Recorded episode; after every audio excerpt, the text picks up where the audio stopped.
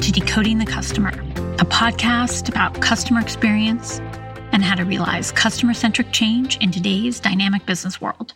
I'm Julia Ahlfeldt, certified customer experience professional, business advisor, and host of this program. Today's episode is a rebroadcast of one of my favorite episodes from the archive. I'm currently on a little hiatus from posting new episodes, but I'll be back soon. In the meantime, I've promised to periodically share some of the best of the 90 episodes I've published since starting the podcast back in 2017. I hope that you enjoy the highlight reel. Thanks so much for tuning in to my first CX Mini Masterclass episode of 2019. If you're new to the show, welcome. If you're a returning listener, it's great to have you back. Each month, I publish four podcast episodes. The first episode of the month is a longer format interview episode designed to share ideas about best practices and inspiring stories from leaders in the field of customer experience. During the rest of the month, I publish weekly CX Mini Masterclass episodes like this one that are designed to be punchy, bite sized overviews of key customer experience concepts and ideas for how you can help your organization thrive through customer centricity. Whether you're new to the field of customer experience, are preparing for the CCXP exam, or are a seasoned professional looking to brush up on a few basics, this series will help you improve your knowledge, skills, and performance to stand out as a CX professional. Today, we'll be exploring the concept of customer lifetime value, how to calculate this, why it's an important metric for the customer experience profession, and how you can use it to demonstrate the ROI of customer experience. If you're busy driving to work or out walking the dog while you listen to this and hear something that you'd like to remember later, don't worry about writing it down. You can find an overview of the key concepts that we've covered today in the show notes for this episode, which are on my website, julia-ahlfeldt.com or decodingthecustomer.com. Seeing as we're at the start of a new year and many people are busy reflecting on their plans for 2019, I thought it would be appropriate to explore the concept of customer lifetime value as this is core to demonstrating ROI, something that is crucial to the success of any customer experience strategy. Most of us have learned at some point, and often the hard way, that we absolutely have to demonstrate the business value of customer experience management. Otherwise, our efforts will not be prioritized by business leaders. The good news is that customer lifetime value is a great way to help executives conceptualize the financial upside of customer centric strategies. So, what is customer lifetime value? Simply put, it's the monetary value, often measured in contribution to profit, that is derived from a customer during the course of that customer's relationship with the company or organization. One of the most prominent and respected thought leaders in the field of customer experience, Jeanne Bliss, often talks about how businesses should regard customers as assets. And customer lifetime value is one way of positioning customers as assets, with a monetary figure associated with each.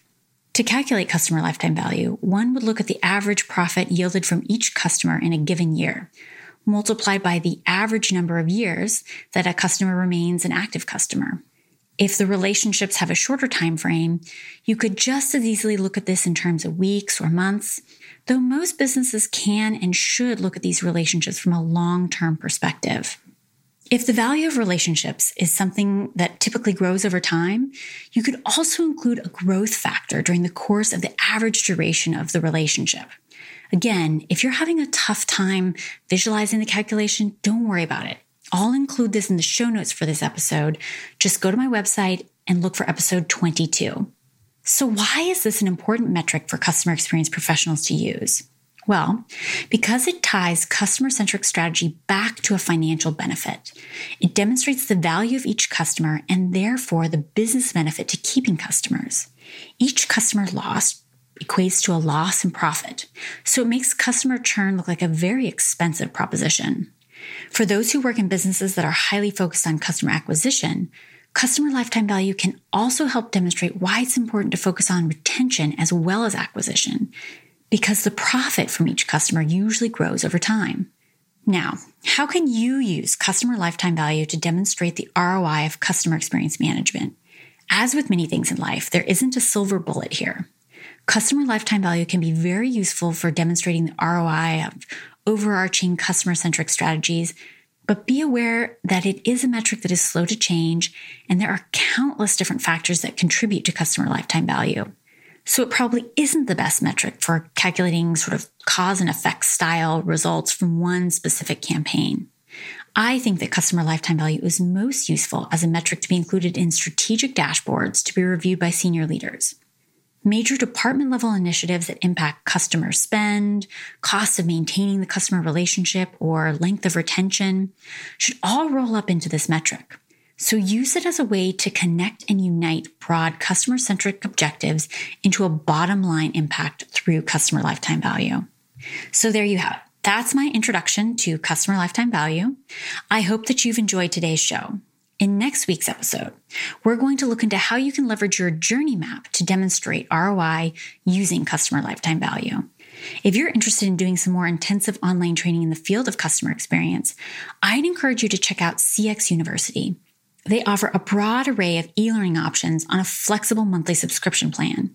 Their resources include practice tests for the CCXP exam, and they are a Customer Experience Professional Association accredited resource and training provider, meaning that their materials have been reviewed and vetted by the association for alignment with the six core competencies that are in the exam. Listeners of this podcast can use the discount code podcast10 to get 10% off the first month subscription and help support this show. Thanks for listening. If you're enjoying this program, please share it with others who might be interested or head on over to iTunes and rate this podcast. This helps others find the show too. I'll be back next Thursday, but if you have feedback, requests for future shows, or would like to get in touch in the meantime, you can send me an email, tweet, or LinkedIn message. My contact details are also listed on my website, julia-ahlfeldt.com or decodingthecustomer.com.